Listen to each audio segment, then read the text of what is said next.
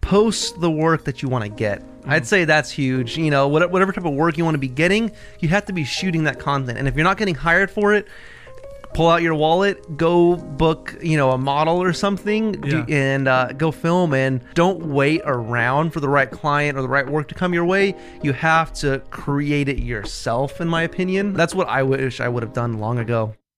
Hello, and welcome to another episode of the Golden Hour Podcast. I'm your host, Dave Mays, here in the Pull Up Pro Studio. Today's guest is Ben Hess, who's a full time freelance filmmaker who's also made a name for himself on YouTube and Instagram. Ben has worked with talented people such as Sam Elkins and Peter McKinnon, as well as large brands like Epidemic Sound. I really enjoyed my interview with Ben. We shared a camaraderie of experience in the wedding cinematography world, as well as the freelance video and film world, and now, of course, in the YouTube space as well. In my interview with Ben, we talk about how to get started in the creative industry and some tactics that he used to be able to work and collaborate with some incredible names. I really enjoyed my interview with Ben, so without any further ado, let's listen in on that interview.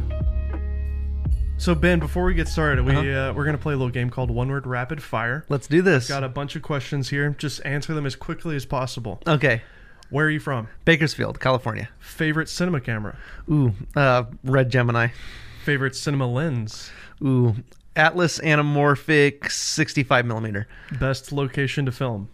Oh man, Mammoth Mountain, Go to favorite movie? The Dark Knight. How would you describe your editing style in one word? Ooh, perfect. Favorite stills camera? Um, 5D Mark III, Fi- favorite stills lens? 35 millimeter 1.4. Go to favorite drone? Mm, Inspire 2, Alfredo sauce or marinara? mm, Marinara. Did you cut your cable? Huh? like, do you still have cable? Never had it. Television? Ne- Netflix. Ne- Netflix? Yep, Mac or PC? Mac all the way. Android or o- iOS? iOS. Uh, and I guess we answered this earlier. Old Kanye or new Kanye? Uh, I guess new Kanye. Yeah. Heck yeah, man! Cool. So, a couple of those things we'll get back to uh, in our conversation. But first, I just want to get to know you. You know, we just Oh, yeah. met as you walked in here, and um, I'm a filmmaker. I've about ten years of experience Mm-hmm, as a freelancer, and then I started doing YouTube about two years ago. Uh, how did you get started in filmmaking? Yeah, so let's see. When I was in high, well, I've always had like a family camera, you know, running around when I was a kid, and we'd make short little films with my cousins and stuff.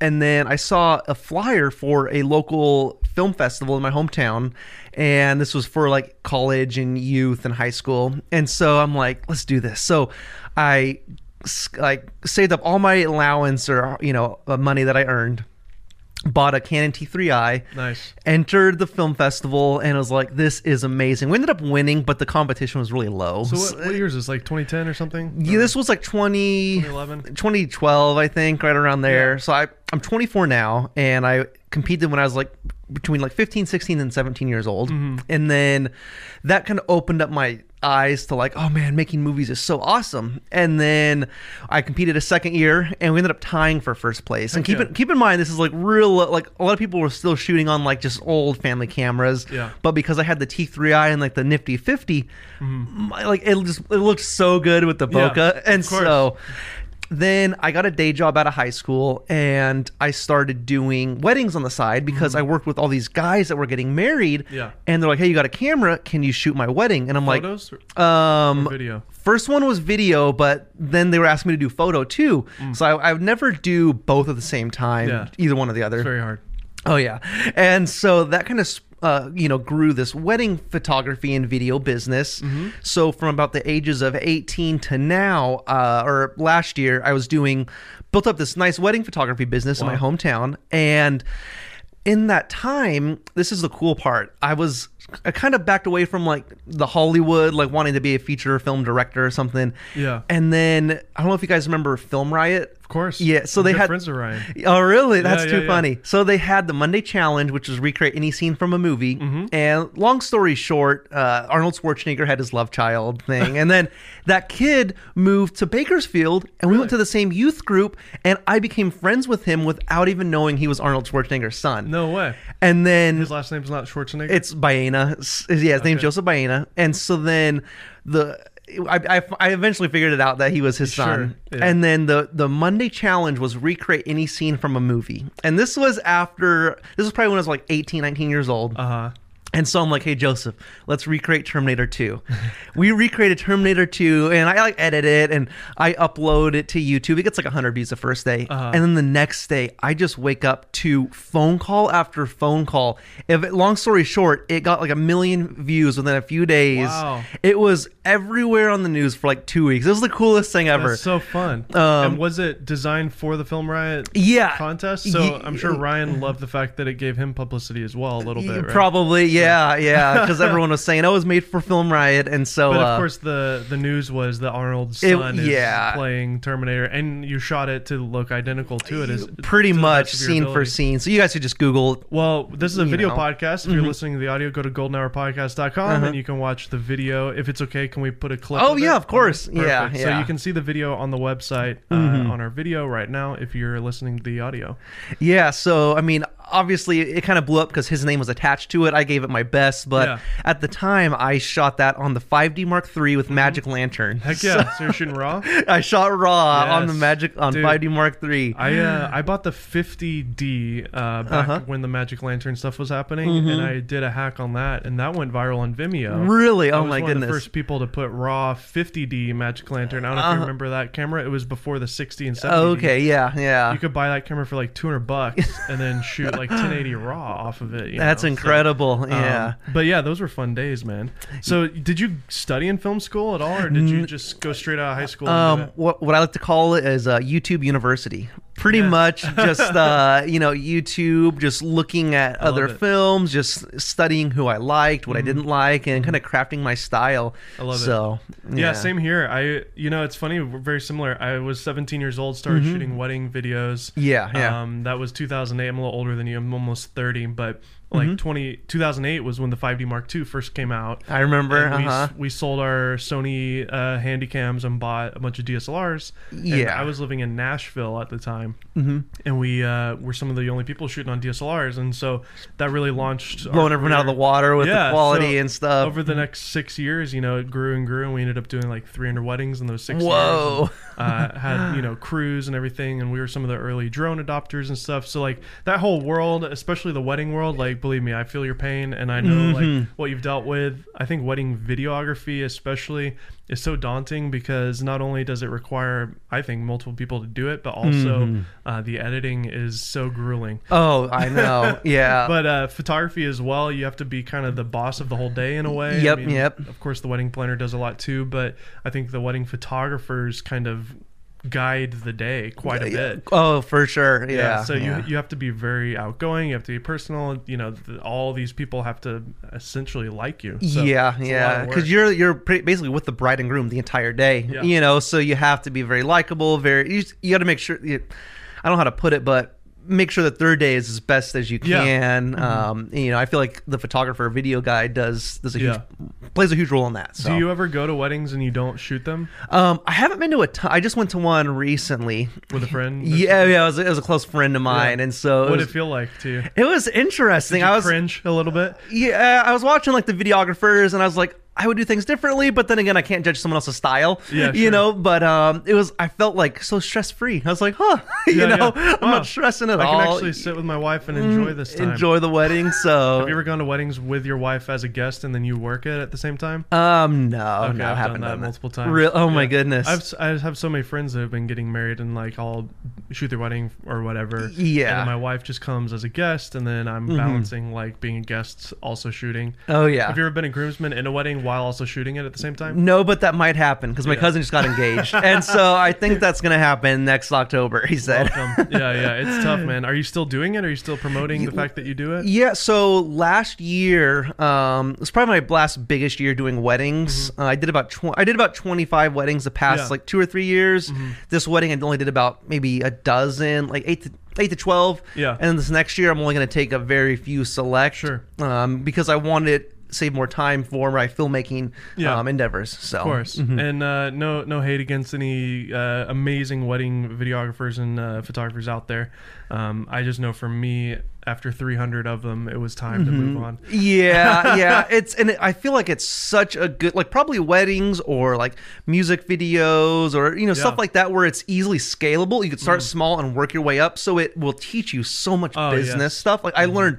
Uh, an incredible amount of just like how to talk with people, Mm-hmm. like how to book clients, how to raise your rates. Like it, it helped me a lot in the filmmaking world to you know. And you're telling the same story over and over and over, so you have to get creative. You have to learn h- your, how to d- use composition. You have to learn how to work with people, like you said. oh yeah, yeah. I uh, I think I learned more, you know, doing that than I ever would have going to school. Mm-hmm, so, um, and it, all the skills that you learn in the wedding world, especially for video, can be applied to, especially I think YouTube space. Oh, yeah. the quick Yeah. turnaround, being you know, run around on your feet, being quick and Uh-huh. responsive to things that are happening around you. Um, so, anyways, Yeah, well, my what's two cents, but- interesting is so at that film festival that I went to, somehow, I don't know how they got someone, but last minute it was like a producer for Marvel. And there was a big it was like it's like a line producer or something, so and he was like on set of all the Marvel movies. Hmm. And it was a huge dinner table of like probably 150 people before this film festival. And I just happened to sit across from him. Oh, And so we we get to talking and just to show you like you never know what can come down the road, like we, we talk, we exchange numbers, follow each other on Facebook. And then years later, he's still following me with my wedding stuff. And he started his own little side producing company. And he called me up and said, Ben, I love how you can do weddings because that's, I know you can work under pressure real fast, get a fast turnaround. Mm. And I need something like that, a shooter like that for these projects that I'm getting. And so, you know, like three or four years later, he's calling me up Yeah. to do these things because he sees my wedding stuff. So it's, it's crazy that, Wow. you know, how these yeah. these friendships or people that you meet can pay off years down the road, even if Totally. you don't think it will. And So- don't discredit it, right? Like, because Mm-hmm. things like that could happen. You never know. Oh yeah, So, yeah. That's amazing. Um, were there any initial projects or films that you watched growing up that were a big inspiration to you as you developed as a filmmaker? I always love movies that made you like feel something. Yeah. Like The Dark Knight. I just Yes. like eh, man, it, that movie is just incredible to me at course. least. I agree. Um, anything Christopher Nolan makes, I love. The whole intro sequence, I remember seeing in IMAX at midnight with all my friends. Really? Oh, And, man. yeah, we had a we Nashville has one of the last 70 millimeter film uh, Mm-hmm. IMAX theaters in the country actually, and so we saw it in 70 millimeter and it was incredible. And that whole sequence, the Joker sequence. I Oh, was just yeah. like, oh my gosh, it's so amazing. And then I was like, why is Rachel not Katie Holmes anymore? Yeah. Uh. that was the big question, um, and kind of frustrating that she didn't continue that role. But I'm sure she's. Uh, angry that she didn't do it. Mm-hmm, Oh, yeah. Maybe Tom Yeah. Cruise had something to do with it. I don't know. But anyways, um, are, are there any other filmmakers that you look up to that you draw influence from other than Chris Nolan? Let's who's see. Mm-hmm. a good one to look up to. Um I can't th- I honestly can't think of any you a one Fincher off the- fan? Um yes, yeah, I Social Network was big for me. I love that movie a lot. it's but been a long time since I've seen he's that, dark but and creepy. Mhm, yeah. Um, I love, you know, of course, stock answer is Wes Anderson, but how can you not love the the the way that he shoots and the way that he edits? It's beautiful. Oh, and yeah, it's so yeah. unique. Um, it's impossible to replicate it because then you're just a knockoff. Mhm, but true, um, but true. Man, what a way to create your own kind of image, right? yeah, yeah. Um, Spielberg, Lucas, I guess. Yeah, I'm right? trying to. But- f- Um, oh, J.J. Abrams. I, course. I appreciate Let's him hope a that lot. he fixes Star Wars. We'll we'll know. Yeah, soon enough. yeah, we'll know soon. Um, but yeah, Mandalorian's pretty awesome too. Have you seen that? Which one? Mandalorian on Disney. I have Plus. not seen it yet, but I've seen been seeing a lot of Baby Yoda on Instagram. Mm. Oh no! So Spoiler alert. I need to uh, I need Yeah. to jump on it. So. Yeah, John Favreau is, I guess, a great director now that he's he's did Iron Man, he's done you know Jungle Book and all these films. Oh yeah, I love love him. uh, so. Chef was a great film. hmm I love that show. Anyway, yeah. sorry, as we're rambling. Um, so so you went from high school, you went to wedding and uh, day job, and then Uh-huh. you started doing that, and then what happened? What what went from Yeah, there s- after the wedding stuff and so after the after the Terminator thing, I'm like, all right, I need Yeah. to pursue the film industry. Like, I need to be the next big time. I, mean, I need to be the next Steven Spielberg. And so there was an acting coach at this film festival that I went to. I called him up and I said, hey, I can, can I join classes not to become an actor, but to become a better filmmaker? And my two reasons was you know one to become a better filmmaker and learn what it takes to be on the other side of the camera but also i didn't know any actors where i live because i'm about two hours north of los angeles and there Yeah. just isn't a film community there Uh-huh.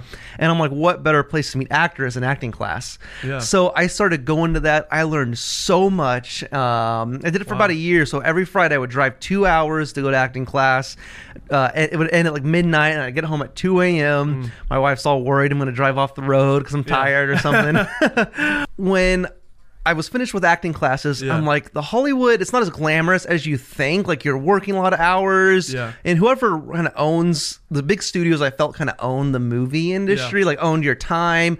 And I wanted freedom and flexibility Mm-hmm. to go. I love the mountains, so I want to be able to just go to the mountains when I want or spend time with family. Yeah. And so ma- I thought maybe this, you know, big Hollywood director stuff isn't quite where I need to be right now. Mm-hmm. And then I was wondering what I'm going to do. So I was just doing my weddings, kind of coasting.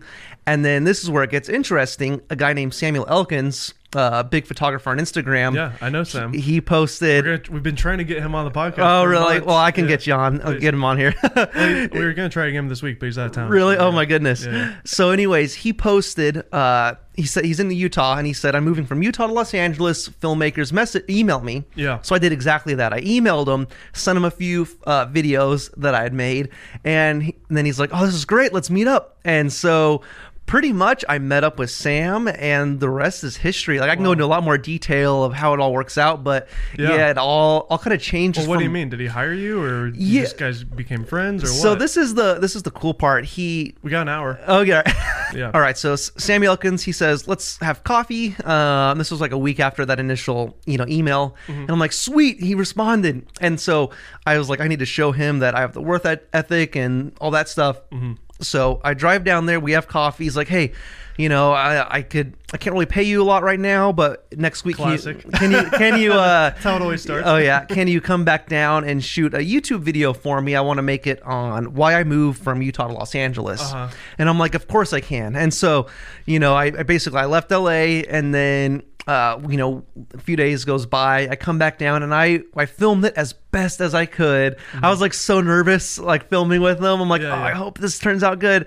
And I go in and edit that like as best I can. And it- this is for free, you know. Mm-hmm. Yeah. And so he uploads it to Instagram. Like everyone loves it, and, and then he to Instagram because he's such Yeah. a big Instagram. yeah, or influencer. actually, and to so he put it on like YouTube both. and Instagram. sure.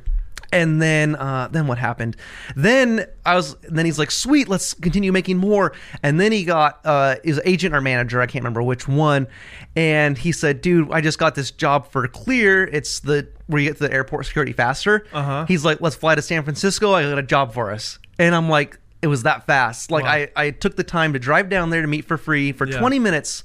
Four hour round trip, same thing. Went and shot for free. Totally. Showed him what I'm made of, and then boom, a big job happens. Literally, like right after that. That happens all the time because Mm-hmm. people just want to realize that they can trust you, that they Oh, yeah. Mm-hmm. can rely on you, and you did that. You showed that you have the work ethic, and boom! Like as soon as a real job came about, he was like, "All right, let's go." Yep, yep. So And that's a great tip for anybody listening who's starting out. Like just even offer yourself for free, maybe for, to certain people. 'cause Mm-hmm. Oh, yeah. things like that can happen. I always call it like ed, like an educated guess, or like you don't want to just work for free for anyone, but Yeah. you want to make sure it's kind of like the right fit. Yeah, I um, mean, for anyone Sam was that's listening. Mm-hmm. an influencer who had potential uh, to hire you. You don't want just some random brand who like sees your work and sends you an Instagram DM that's like, "Hey, uh, we make these random uh, sports coats. Could you do a free video for us?" You know, that's not going to go Mm-hmm. yeah, anywhere. yeah. You want to make sure it aligns with where you want to be going, you know, in the future. And pretty much ever since that clear video, Excuse me. uh, pretty much ever since that clear video, it was just job after job after job. Awesome. Then we were, we went to like uh, you know Utah, Colorado, San Francisco more, and then that all led to so many. That pretty much led to. W- I'm I'm where I am now because of that initial like Mm-hmm. meeting with Sam Elkins. It's insane. Do you still work with him? Oh yeah, all the time. cool. Yeah. So are you sort of his go-to second shooter? Yeah, so for or- the first year, I did a lot of his YouTube content and pretty much most of his brand deals Yeah. Mm-hmm. that, that required video. I had to go shoot it for him. This year, uh, because I do live two hours north, he has a, a few other shooters that will film his YouTube videos. Sure. Mm-hmm. But he calls me up for the bigger projects, uh, so super appreciative of that. And Okay. uh, yeah, and then we even made like a course together for him, um, which is done pretty well. So it's uh, it's crazy what can come from just one one connection or relationship. Yeah. so throughout that whole journey, when did you buy a red? Yeah. So, uh, circling back to the Terminator video, s I I was like looking through the comments one day, and someone commented, "Yo, man, uh, I have a red. Next time you're gonna shoot something like this, let me know, and I'll drive down and film it for you." And then I was that kind of got me thinking, like, oh, maybe I could look up reds again. And then I realized they were coming out with some models that were less. Ex- they're still expensive, but less expensive Yeah. than the previous ones. Not the Model X, but more like the Model Three. Yeah.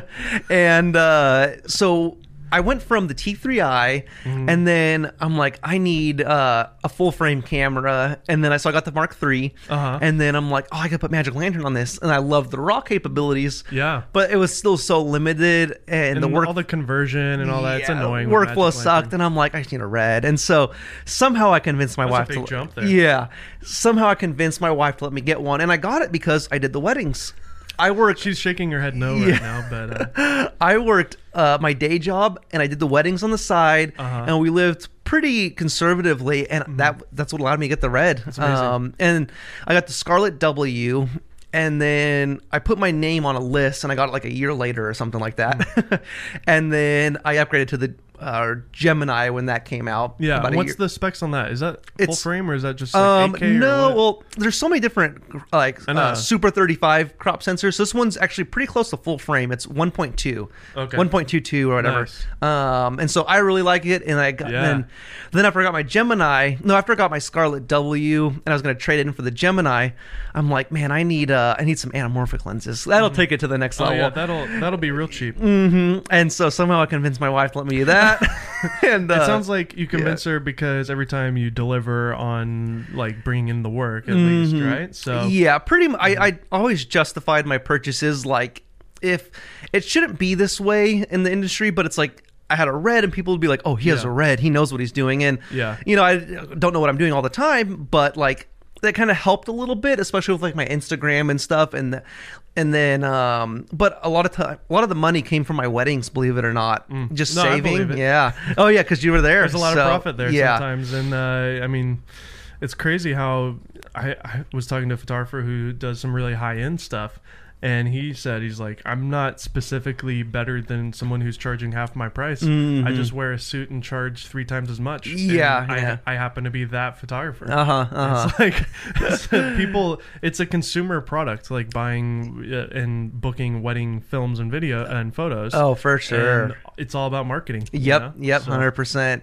Because a lot of times the clients don't actually know the difference between a good photographer and a bad photographer. Yeah. Yeah. So as long as you're a good person and uh, fun to be around, but but yeah, it's interesting how you do have like two kind of split sides, at least on the internet. You have Ben Hess films, and then you have uh, photos. Right? Yeah, so that's my Instagram that I ha- first had was Ben Hess Photography, and that's where I posted all my. I, did- I, I like to do like the model like videos and portraits Yeah. Mm. too, so I would do that and my weddings, and I kind of retired that. Like if you go on there, I haven't really posted at all in the past year, and now it's just my Ben Hess films. Mm-hmm. Cool. And So you've rebranded as a filmmaker. yeah, and that kind of hurt to give that part, like to set that part to the side or put it on the back burner Yeah. and retire that. And so I was like, ah, because I built it up and now Yeah. like it's just letting it go. And so it's pretty much all been word of mouth though. Yeah. Um, this past year, um, and now it's for the wedding stuff, and now Yeah. it's transitioned to the. Uh, to the Ben S films. And what's interesting is when Samuel Elkins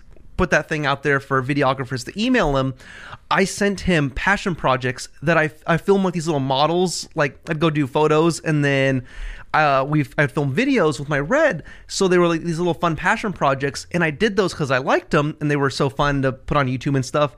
and that gave me content to send to Sam. Yeah. And so it was a passion project that Mm-hmm. I was able to send him. And if I didn't have that, I don't know if we'd be working together if I didn't Yeah. shoot that video because I wanted to. Exactly. So mm-hmm. that's another good tip. If anybody's listening and they want to get started, even if you're not being hired for that thing that Mm-hmm. you want to do, figure out a way to do that while you're also doing your paid gigs. Mm-hmm, Really clever, really smart way to transition there. Ha- I mean, has the transition been successful so far? Yeah. So what's interesting is my day. I worked at a supplement store out of high school. That's what it was, and it w- went Mm-hmm. Like from workout supplements? yeah, like protein powder. Gotcha. So I originally was supposed to be like their social media guy, and I just Yeah. went straight into sales. So uh, it went from like you know 100% supplements to then uh, like 50% supplements, and then of, of my income. Yeah. And then It sounds like you're weddings talking were about 50 your actual health. No, no, yeah. And then uh, income, it was yeah. like 50% weddings, 50% supplement income, and then it started getting like more weddings. And soon I was making like double in weddings what I was at the supplement place. Yeah.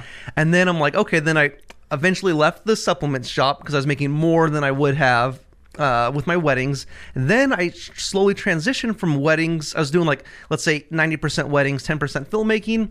Then slowly that number started shifting the other way. Gotcha. So I'm constantly kind of transitioning, and now I'm pr- I'm almost at like you know I'd say 80% filmmaking, only 20% weddings. So Mm-hmm. it's just kind of carefully transitioning from one season where you want to be to the next. If, Perfect. for me, yeah. Yeah, that's amazing. And Mm-hmm. uh, I highly recommend anybody who's wanting to get out of maybe a day job, that's a great way to do it. Just Mm-hmm. start doing it on the side, and then you can slowly balance that scale the other way until, Yeah, that's- Mm-hmm. until you start at least making the same amount. I know for me, um, I was a freelance filmmaker, and then I started doing YouTube, and I realized there was a, a point where YouTube revenue was enough to live off of, but it Mm-hmm. was kind of not enough. It was like we'd have to be really budget conscious. And so Yeah. I actually wanted a little bit of that passion to push myself to do more. You have to, So uh-huh. I actually, at a point where it probably wouldn't have been wise, I said, no more freelance. Uh-huh. And it kind of gave me a fire that I needed to Oh, work yeah. harder. And Mm-hmm. I eventually, because of that, there was about two th- or three months where we were like looking through our penny j- like jar just to pay for gas Yeah. but then after that Uh-huh. everything like paid off and um you know it ended up working I love that. Yeah, I think it's all about just like my acting coach would call it raising the stakes Yeah. to, ma- to make a scene like for actors just make make the scene feel real more somehow but same for business just raise the stakes Mm-hmm. Yeah. And you did that Yeah. and so, and then sure enough it gives you the fire and the drive and the hunger to Yeah. really push yourself further than you would have I've heard actors like shooting on film for that very reason. Every time you hear the t- t- oh yeah that's it's money like- that's it's a lot of money Yeah, yeah. I saw an interview with uh, Shia LaBeouf, and he said, "I hate it. I, I want to shoot digital that way. I can just like improvise for like three hours." yeah yeah, you know? But I mean, who wants to shoot one scene for that long? Oh, yeah. Um, so if you go to your YouTube page, Mm-hmm. um, there there has been like a huge transition on your YouTube page as well. If you Mm-hmm. look at it, you've got all these like uh, passion projects, occasional wedding stuff, um, your own personal projects, and then Mm-hmm. something happened about a year ago where it's like boom, now you're a YouTuber. It looks like Yeah, so, what- I what's your like what's your your strategy for that are you wanting to get into that more or what Yeah, so my Instagram kind of took off a few, probably about like six months ago, um, and then I'm like, man, I need to capitalize on this and make because I saw you know YouTube's really blown up for a lot of people, and um, Yeah.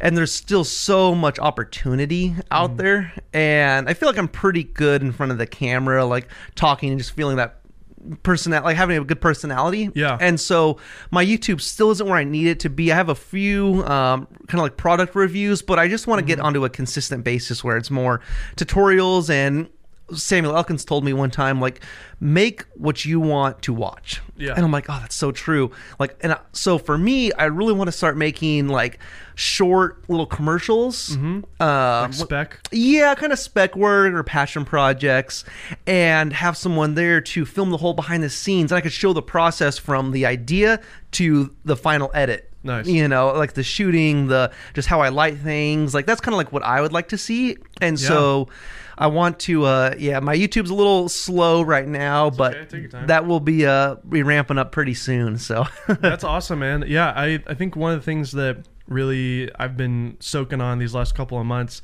as i mentioned i had another baby like almost two months ago and I just have been so exhausted, and I haven't been working very Mm, much. yeah. And as a creative and as an entrepreneur, I've always kind of been like, "Ah, this sucks. Like, I'm I'm really slacking." But like the truth is, Uh-huh. is like, if you put anybody in my circumstance, they would be exhausted too. Oh, So, like, 100%. And it's okay to kind of chill for a little bit. It's okay to like be wise and, and take your time with things because this is a lifelong career. You know, I'm Yeah. almost 30. I I would say I probably got at least 30 or more years left in me. Mm-hmm. And I'll probably be doing the same thing for the next 30 to 40 years.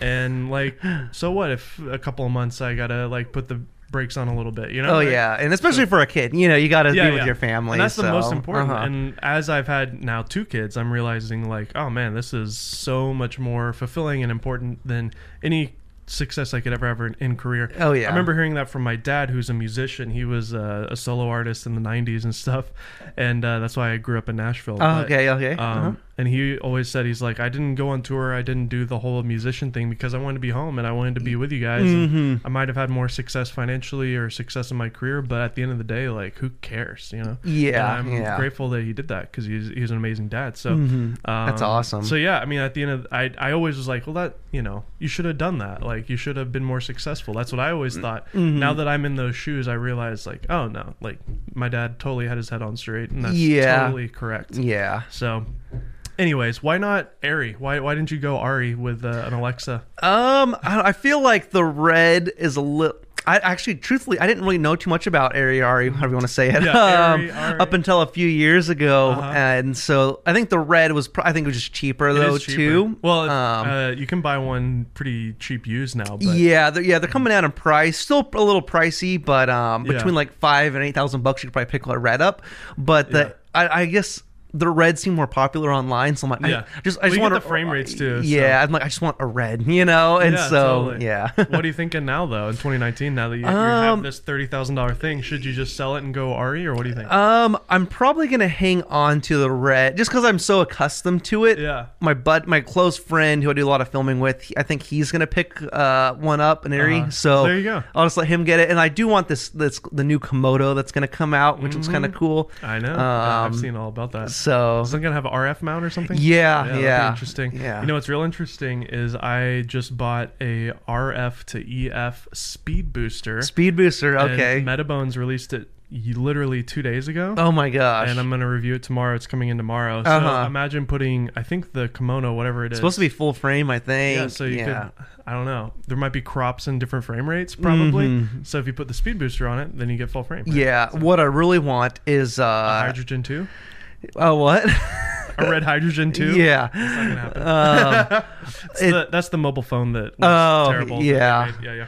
Sorry, go ahead. No, you're good. The uh, it's like a speed booster f- for the red. So there's this company that buys them, Uh-huh. and they they they buy them out from red, and they install their own speed booster, and then they'll ship it to you. But it costs a few thousand bucks, and they're just Yeah. finishing the prototypes of the Oh, wow. first round of production. So So that would make yours make it like a Monstro, yeah, yeah, Oh, Yeah. Uh-huh. without having to spend an extra thirty thousand dollars.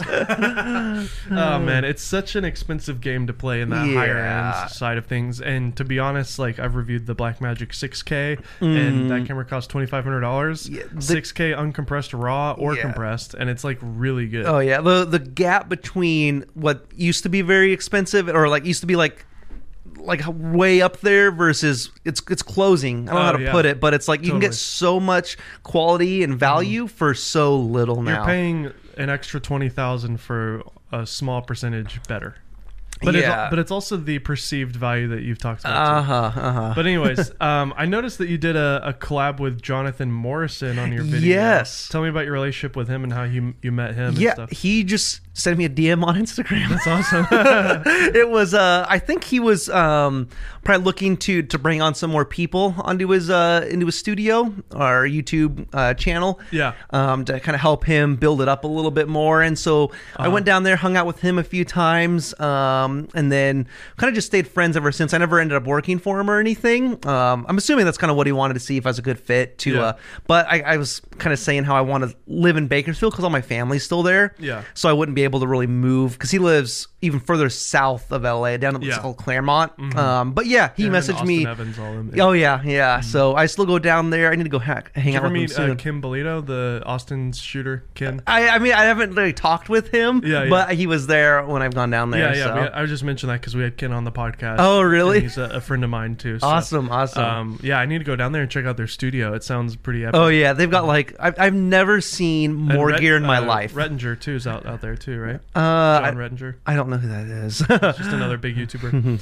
uh, he created Techno Buffalo. oh, okay, I don't know who that is. Uh, anyways, So, do you actually do you want to be in the YouTube game, or are you trying to like use YouTube as a tool to assist you to become a filmmaker? You mentioned early on in your career you didn't necessarily want to go the traditional film route because of the just the system. But now, are you changing your mind? Do you want to go into Hollywood? Do you want to be a YouTuber in air quotes? yes. So good question. So I think I've kind of. As soon as I started working with Samuel Elkins, he kind of introduced me to this whole short form commercial lifestyle stuff. Yeah. And I've really gravitated towards that Mm. because I like the fact that instead of uh, you know, working on a feature length film, which can take years of your life Mm-hmm. to accomplish one thing, I could do these short little commercials. It might take a week or two and be done, and you can then move on to the next thing. Yeah. You know, and then you can also kind of scale up quicker Uh-huh. um, and do bigger and bigger projects. And Yeah. so I, it was easier to uh, easier to dive into that world. Yeah. Um, so I really want to. Did you see the unfold video that I did? Yes, I saw it's I saw this on your Uh, website. Okay, yeah, and so that um, that's pretty much exactly what I li- I'd like to be doing, like lifestyle brand, like Mm-hmm. adventurous, outdoorsy, um, Anamorphic flares. yeah, anamorphic, um, and so, We'll so- play uh, again. I'll just remind you guys if you're listening to the audio, go to goldenhourpodcast.com and you can watch a video clip of what we're talking about. yeah, so that's um, kind of the route I want to go for the next couple years, Awesome. and it's how There's you a lot of work for that kind of stuff. Oh yeah, and so I really look up to guys like uh, his name's Johnny Mass. He's a young director, um, probably my age, maybe a year younger, but he's doing these multi like hu- hundred thousand dollar and up commercials. Yeah. and I'm like, wow, these are amazing. And so um, there's a few other guys that I really look, look up to as well. But how YouTube plays into that, I love the the teaching aspect because. Yeah. Man, there's so many things I've learned through trial and error that I wish I would have known back then. That would have saved me years of headache or trial and error. Do you find? Do you call? Would you consider yourself a performer though? Do you enjoy performing on camera, if you will, on YouTube Yeah, like it's or teaching or, or something? Like I that? do, I do, which I haven't done a ton of lately. Mm-hmm. Um, I'll circle back into this in a minute, but I'm doing videos for Epidemic Sound actually. nice. I Um, noticed that on your site. Mm-hmm. Yeah. And so for YouTube, I want to create resources that will help basically me five years ago get to where I am now faster. Uh-huh. If that makes sense. Um, so just help filmmakers get to where they are. And I want to, I have actually a pack of anamorphic lens flares that I'm coming out with soon. And Oh, then. nice. You built yourself. Yeah, I like That's it awesome. was like 2 a.m. I'm just with a flashlight, I have Heck it, yeah. you know, sit with uh, in front of the lens. That's awesome. So I have some resources like that, but I also really want to make, s- or that are not out, not out yet, but I Yeah. want to make a course for filmmakers to just get uh, to help fast track or speed track. I don't know what you want to call it. Their success. Uh-huh. Yeah. Um, and so I would like to use YouTube as a platform to kind of gain the uh, audience, but Mm-hmm. also just. I I like kind of giving back in that sense, Sure. and so I, like, I'm still watching YouTube videos all the time on how to get better. Yeah, Mm-hmm. yeah. And so I think it's just really fun too, and uh, yeah. Heck yeah, it's just a, a nice tool for you, but you, you don't want to be a YouTuber Yeah, I don't Mm-hmm. think. necessarily. See, that's the biggest thing I'm like dealing with right now. Do I have enough time to do YouTube plus be like a DP director? Uh-huh. You know, so I've been asking a few people, and I'm gonna try it out for a few months and see how it goes. Yeah. I'm hoping that with my passion projects that I want to do, like I want to do one for Oakley or Burton, and go up Mm-hmm. to Mammoth for a week and just film cool snowboarding stuff, and you know throw a Yeah. commercials together.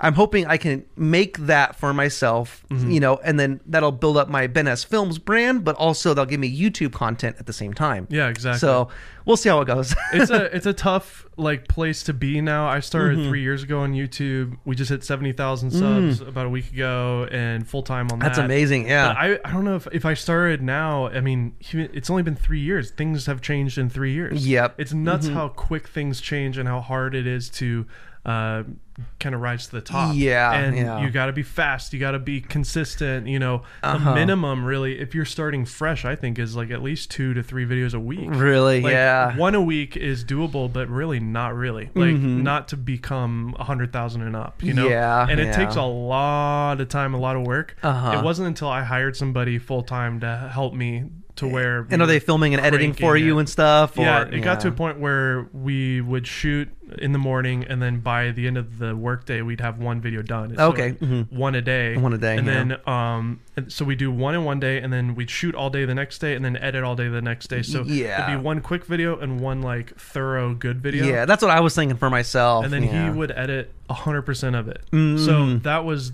And even with that, you would think I had all this free time, but I was researching. Uh, I was I was shooting um, tests and things like that. Mhm. And I would just give them like, hey, here's the B roll for this, here's that. So by having somebody on board really helps tremendously. Oh, I Um, bet. And, yeah. But I mean, you know, Which is what it I was doing costs for money. Sam, basically. I was shooting Exactly. and editing, so yeah. So let's talk about this from the perspective of uh, you've mentioned you in the past, like you at 17, 18 years old. Mm-hmm. Uh-huh. Let's let's imagine somebody like you, uh, male or female, obviously, Yeah. who's interested in these things. Uh-huh. What do you recommend? Do you think they should go to school? Do you think they should buy a camera like you did and go shor- shoot a short film with uh, Arnold Schwarzenegger's son? What do you think? Yeah, so uh, the film school, that one's a tricky one. Uh there's cuz there's some that can cost so much money, others Yeah. are probably a little bit more affordable. USC is one that comes to mind that's very expensive and yeah. hard to get into. Yeah. But if you can get into films like NYU or USC, there is a lot of benefit to that. Mm-hmm. Yeah, so I'd say probably the biggest thing you would get would be the the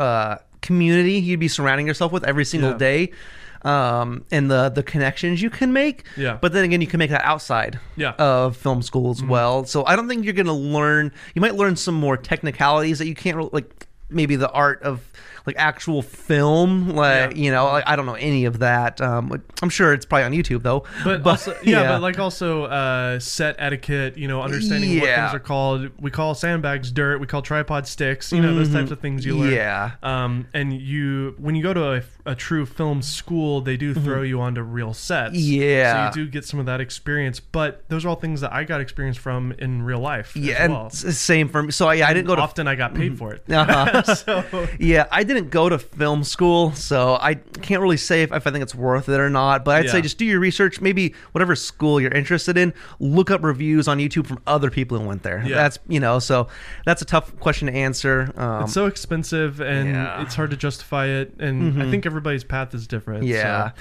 One, there's a guy named Tim Ferriss, and I can't remember Yeah. what he's the what he calls this, but let's say you spent a hundred thousand on film school. What if you took that hundred thousand and spent it on education outside, plus all this gear, funding your own short films, Yeah. like paying for private coaches? I don't know, whatever you want to do, but Yeah. there's different ways to go about Yeah, education. Yeah, Go to go to VidCon, go to VidSummit, go to film conferences. Yeah. Uh, buy Ryan Connolly's 101 course. You Yep. know those types Yeah. of things. Like that doesn't all add up to 100,000. I guarantee you. uh huh. and it might give you more value anyways. Yeah. And so the biggest thing I could probably recommend would be relationships. Mm. So important for anyone that's listening. Uh, relationships, guys. Yeah, exactly. so, uh, I mean, obviously, Sam Elkins is is your example of that, and how I mean, you just reached out to his uh, request, and Yep, also you yeah. do, even though you live far away, you still were drivable. You know? Yes, so yes. maybe even consider if you're mo- if you live in a, a rural area, consider maybe moving to a more metropolitan area or something. but- yeah, so yeah. that you can be Mm-hmm. surrounded by other creatives. hmm So yeah, pretty much just try to like make friends because I feel like friend, friends hire friends. Mm-hmm. You know, you're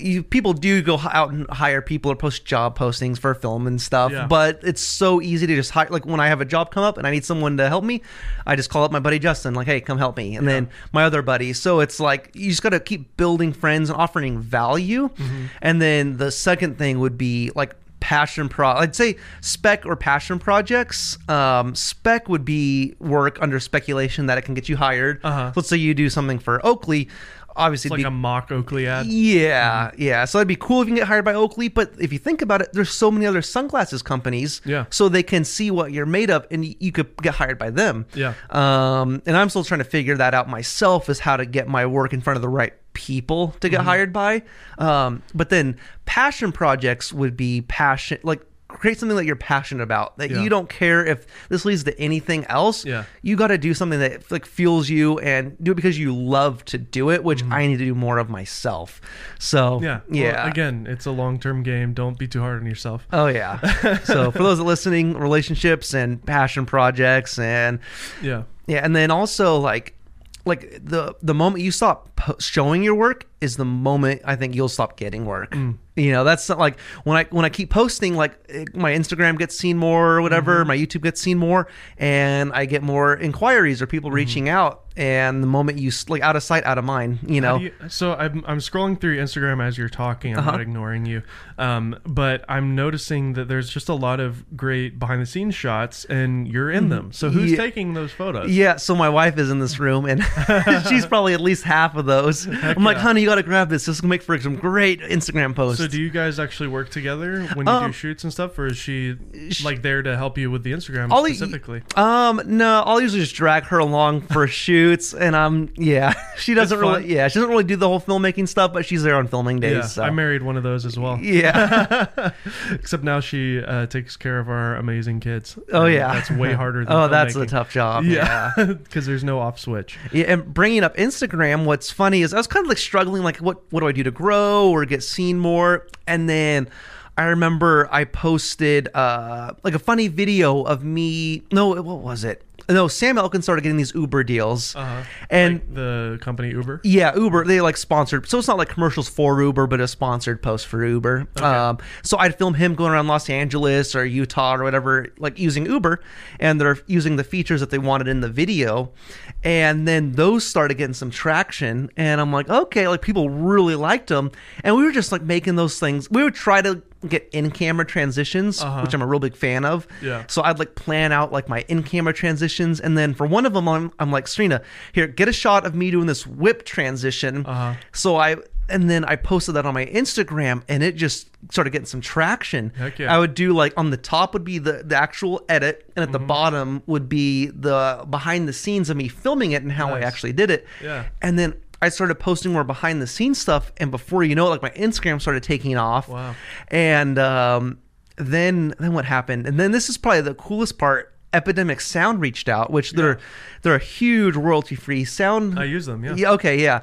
And they they were doing a big project in New York, Uh-huh. and they contacted me probably like two weeks before they were gonna film it, Uh-huh. and uh, I like called Sam up. I'm like, Sam, what do we even charge for this? I want to know a quote or something. And so I f- I ended up getting the job, and that Nice. was like, and I was able to take my wife along, and Yeah. and I was like so nervous because I knew that. Uh, another filmmaker was filming Maddie Hapoya and Peter McKinnon in Dubai, and Mm-hmm. I'm like, I got to make these videos just as good. I'm like, I was so nervous they wouldn't be as good, so I yeah. poured my heart and soul into these videos, like Wow. gave it everything I got and um, filmed as much B roll as I could. Mm. I, I remember uh, we filmed with Rob Stroke, he's a photographer, and I just wanted this specific shot of him walking through the New York City steam coming through the ground. Yeah. We probably, I probably did that 30 times. like, I, I did So it you're when. directing and shooting, basically. Pretty much, it was a very run and gun scenario, and that's what I kind of specialize in. Actually, is the DP director at the same time. Yeah. Um,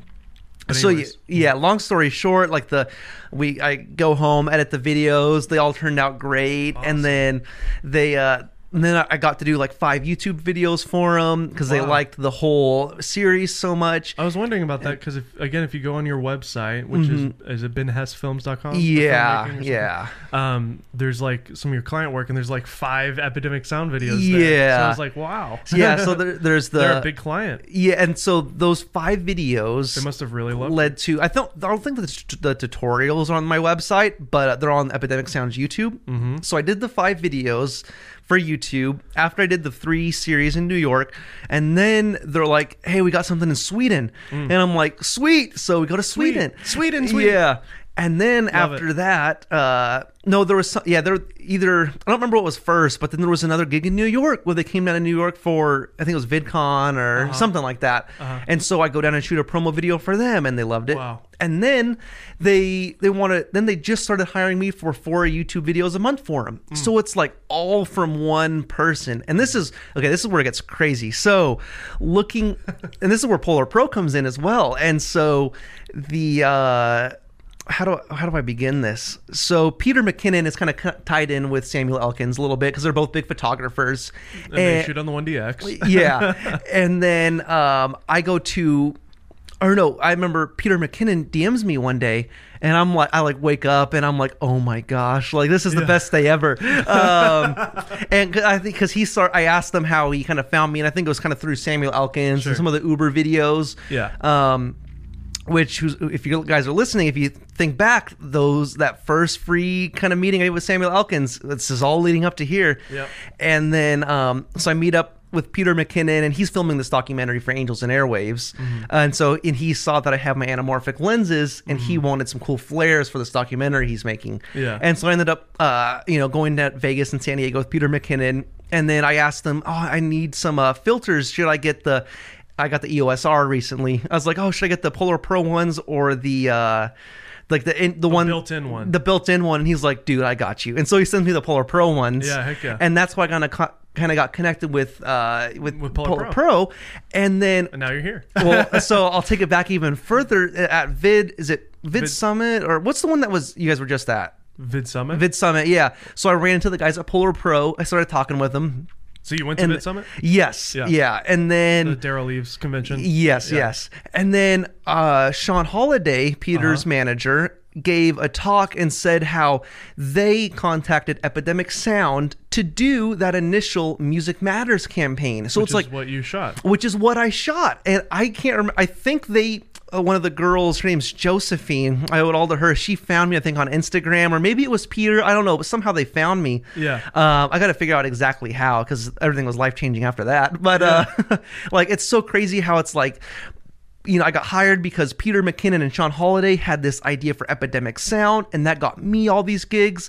And like now I'm connected with you guys, and it's Yeah. like it's crazy You what did can a- happen. Yeah, and while we're on that topic of Polar Pro, let's talk about the uh, the deal that we did with you, the Ben Hess uh, and Polar Pro Basecamp video. Um, and we, you know, we just released the Basecamp Mhm. filter Oh, yeah. system. It's just a, a, like a lightweight map box system. Uh-huh. There's really nothing like it on the market. Um, it is a closed system, so you can't use like traditional four x five filters and things like Mm-hmm. Yeah, that. yeah. Mm-hmm. But there's a reason for it. It's it's super lightweight. It's Hmm. super rugged. There's actual frame around the glass. You can't just like it's not just a naked piece of glass that you just drop and then it just shatters everywhere. Oh yeah. So tell me about your your Basecamp video, your experience with the product and things like that. Yeah, so they asked me. To, they're like, "Hey, we're coming out with something, you know, new. Would you like to try it out?" I'm like, "Yes, I'd love to." And so, um, I got it in the mail, and first I was like, "Wow, this is super lightweight." Because I used the Tilta one prior, Mm-hmm. and I just like special ordered this little case from like Airy to like hold six different ND filters. Yeah. So I'd put that on my belt. I'd be running around like New York, like trying to change filters solo. Like it was, it was a mess. And Yeah, um, that's the beauty of the Basecamp is it's V and D. yeah, and or so map box. it cha- yeah, it basically it solved the huge problem. Like I shoot handheld quite a bit, or on my on my Easy Rig, Uh-huh. and the my kit is pretty heavy, and so anything I could do to lighten it Yeah. saves a lot. Like after a full day of shooting, if it's only two pounds lighter, that's a lot on your back. Yeah. So it uh so I love the lightweight capabilities of it, and then also you only have two different filters, the Mm-hmm. or for variable ND the two to five and six to nine. Yeah. So super super convenient for me to be able to change that exposure because I'm such a running gun shooter. Yeah. Sometimes you can miss a shot if you can't change filters quick enough. You know. Totally. So. And were you Yeah. using um, diffusion filters in the past on your map box Um, at all? Yeah, so there was a few times like, I've the Pro Mist and Yeah, things? I just started using some of those recently. Well, we're Um, making a diffusion filter. I so- saw that. I like that. So Uh, hang in there for that. yeah, and so, um, but yeah, super great product. I love how you can even take off. Is it the the core or what- like the the outer core? Yeah. To make it like a super, like let's say just for a Ronin two or a Movi or Yeah. something, you could. The- It's basically the the hood and all that. Oh, yeah, that's what you- okay. Yeah, it's basically you just have just uh, essentially a filter that's just kind of mounted to your lens with nothing Mm, around it, mm-hmm. so it's super lightweight. Yeah, so overall, just super impressed with the product, and that's going to definitely Cool. be on my kit a majority of the time for filming. You're, so you're definitely the demographic for that product, and uh, we're happy that you made that awesome video about it. thank you. Talk to me about your anamorphic experience going into the Atlas system. If, if uh, and let's start from the basics. Um, what is anamorphic, and why is especially Atlas so important to the film community? Yeah, so with anamorphics, that's um, basically where black bars came from. You know, so everyone's adding black bars in, but a lot of people don't know why. And so with anamorphic, you're literally stretching. You're getting two times the field of view. You get like this amazing um, bokeh. You get the flares. Just really nice characteristics. And sometimes it's like eh, bad characteristics in a sense like your image kind of gets distorted or Yeah. stuff but that's what makes it look so cinematic sometimes. Mm-hmm. And so, if you look at all the big time commercials, I noticed they were all shot on anamorphic. So I'm like, if only I had anamorphic, which is probably not the best mindset, guys. but uh, luckily, in my circumstance, I was able to, you know, kind of pick some up. And so I saved. I originally was just going to get one lens.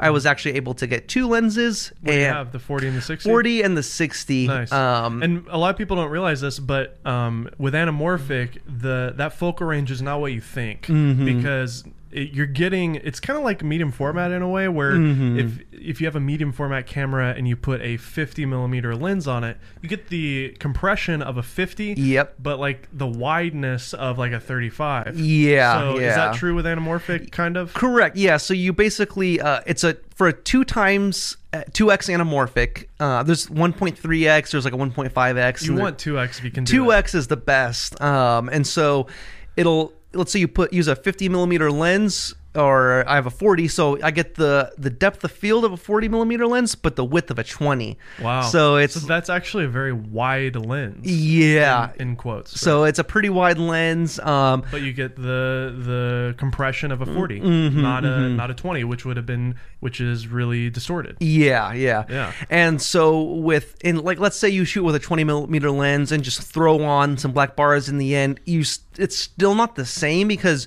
you. It's, it's really hard to explain, I guess, without visuals, but it's just not the same. so the obviously this all originate the reason that it's so popular is because intuitively it's uh, it's something that reminds us of traditional film. yeah. And the reason yeah. that it was created originally for real filmmaking, w- like on actual film, was to add a wider field of view to 35 millimeter film, which is a, a box. It's a four by three aspect ratio. Mm-hmm. Yeah. And if you were to film a wider frame, which would technically be crop on that strip of film, you would lose a lot of resolution. You're losing half of that quality. So Mm-hmm. Yeah. the anamorphic lenses basically bend the image and compress all this uh, wideness, all this extra field of view into a box, a four by three box, Mm-hmm. which was traditional film. They would, f- d- you know, print it on film in that way, and then they would project it using basically a reverse lens on the Oh, yeah. projector that would project it in a super wide field of view. And a lot of people say that two three five to one, which is what anamorphic is Uh-huh. traditionally, is what your eyeballs actually see. So, if, like if you actually think about what you're looking at right now with your eyes, it's actually a super long, elongated, wide, yeah. image. So that's you know, it's it's more cinematic. You Mm-hmm. get a better experience. And back in the old days of film, they were able to compress a lot of resolution into a four by three. image. Mm-hmm, That's super nerdy, but so there you go. Yeah, and then um, I was look, looking into Atlas. I mean, looking into anamorphic lenses, and then I noticed uh, Atlas is a brand. We're coming out with this new pair of, or new set of lenses, which were quotes affordable compared to typical. Anam- most anamorphics cost about thirty thousand dollars each. Mm-hmm. And the Atlas ones were coming in at just nine thousand dollars each. Yeah. and so I was It's a like, fraction of the cost. yeah, It's still ridiculous, but it's a lot of money and Mm-hmm. but luckily like they're still back ordered so it's like Yeah. if i need to sell those like i could sell them for probably more than Yeah. which with probably cameras you can't do that with, len- with certain lenses you probably can sell them for more than what you bought them for That's but why uh, Mm-hmm. a lot of cinematographers always say invest in glass, not bodies, because you can, if you get hired for a shoot, just rent a body and use your glass. 'Cause Yeah. it can carry its value. Um, you know, a good friend of mine who's a big DP in Nashville, he just bought a set of Cook uh, uh, Cook lenses, ooh man and you know he dropped you know sixty grand on all that or whatever. yeah Mm-hmm. Um, instead of buying a red, and he was smart because he's had those same lenses now for about six, seven years. Yeah, he brings yeah. them on every shoot, and uh, as cameras upgrade, he's able to have the same class. yep yep that's how it's done But yeah, so Atlas came out of nowhere, kind of, and Uh-huh. um, started developing true anamorphic lenses at a quote affordable price in Mm-hmm. the cinema world it's actually extremely affordable it's actually a huge deal in the cinema world Yeah, yeah. so that's how you got those do you have a relationship with atlas i know they're here in Um, Hollywood, right? no, I mean I've gone down to their warehouse or Yeah. to their office and chatted with them, and they, they know me. But uh, Yeah. yeah. that was yeah, no really deals with them that I've done or anything. Yeah. So if Cool. you guys want to, let me know. I could I could swoop on um, another lens. which lens do you like the most out of the two that you own So it's interesting. The bokeh is amazing with the 65, Mm-hmm. super cinematic. The flares are okay. I mean, they're amazing. They're really good because you you know there's no flares with anything other than anamorphic. Yeah. Um, that you can get like that. But with the 40, I there's a Roger Deakins YouTube video out there that just talks about how you're able to get closer to the subject. Yeah. And you just feel the psychology of being closer. And with s- a, with a 40 or yeah, or with any like the wider lenses, probably like 35 and below or whatever. And so I just love to shoot wider so I can get closer to the subject. And so that's why I gravitate gravitate towards the 40. You just f- there's not as much bokeh or not not as big of bokeh um, but I just love the feeling of it, and the the flares on the 40 are to die for. Like, so people ask me, should I get the 40 or 65? And I, I tell them, if you want bokeh, 65. If you want flares, 40. So and what um how do you deal with the close focusing issues of anamorphic because that's a known uh, issue with them is that Mm-hmm. often you can't like if i wanted to film you right now with the 40 that might be a little too close right? Yeah, so the close focus on the anamorphic is actually on the Atlas is actually really good, which it's only like two and a half feet. Most of them are like four feet, I think. oh wow Mm-hmm. Um, but I have what's called a diopter, so I'll place that on front.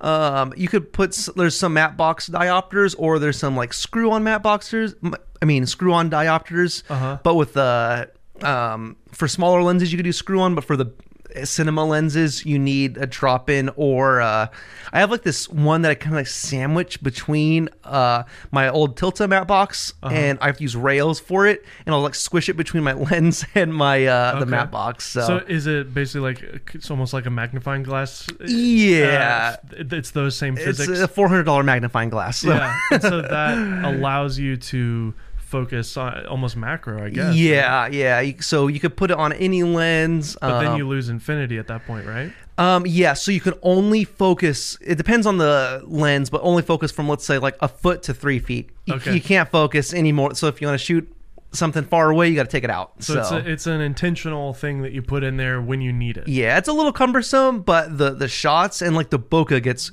insane Yeah. on a, That's- a diopter. Yeah, that's just the beauty of the So- physics of of uh, the way lensing works. Is Mm-hmm. The closer you are to your lens, the more bokeh you get because well, there's just more stuff behind you. Mm-hmm. yeah, yeah. So very cool. Do you think YouTubers should shoot anamorphic?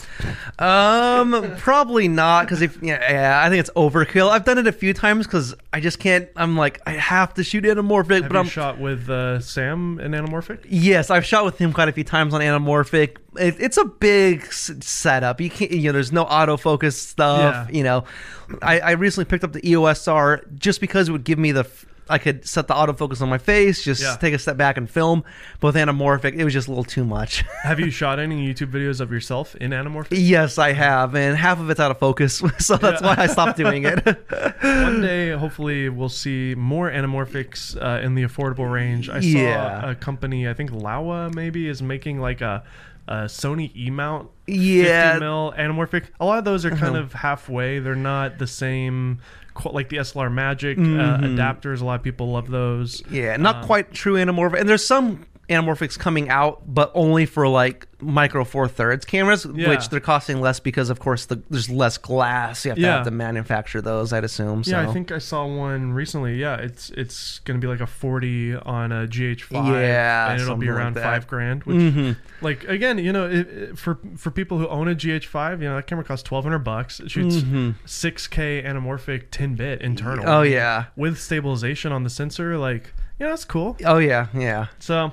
so to close our great conversation, by Uh-huh. the way, I've really enjoyed this. uh, Thank you. Me talking as to a well. Me Fellow as well. filmmaker. um, what what would kind of be your your thing to say to again to somebody who's starting out? What's kind of your main message that you want to get across to people who are just now getting started? Yeah, I'd say uh, passion projects, shoot what you love, um, post the work that you want to get. I'd say that's huge. You know, what- whatever type of work you want to be getting, you have to be shooting that content. And if you're not getting hired for it, pull out your wallet, go book, you know, a model or something, do- Yeah. and uh, go film. And yeah, I'd say you basically create your own opportunity as well. Yes. That's huge. Don't wait around for the right client or the right work to come your way. You have to create it yourself, in my opinion. Um, yeah, that's what I wish I would have done long ago. So You've really, uh, you've really done that with your own work though, because obviously the Sam Elkins, the Mm-hmm. epidemic, the Peter McKinnon, all- you didn't necessarily like re-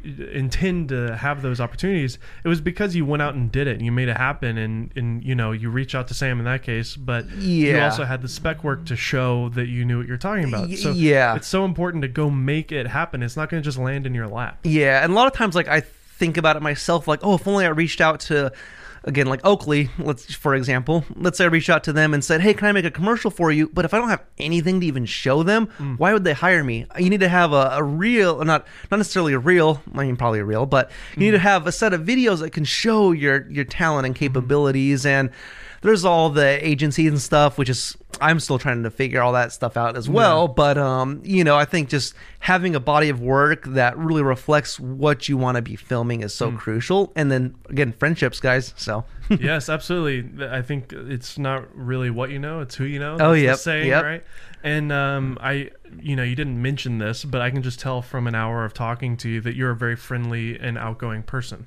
So Thank that that helps. Like you want to want to be around the people that you hire. Yeah, and that's so yeah. Mm-hmm. valuable to be kind, to be considerate, to to work hard, and that's another thing that I've seen from our, just our conversation. Mm-hmm. You put your blood, sweat, and tears into every opportunity that you've been given yeah, you have to. Uh-huh. and it pays off because these people that you work with are like, wow, he really went above and beyond, Mm-hmm. and he was polite and kind and on time and prompt. These types of things are so valuable. oh yeah, yeah. And on time in LA traffic. Ooh, that's a tough one, but It's all good. Yeah. man. Well, Ben, thank you so much for coming in to the uh, the podcast here. It was a real thank you for pleasure. having us. So. Great to meet you, and uh, yeah, we'll see you next time. Alrighty, see ya.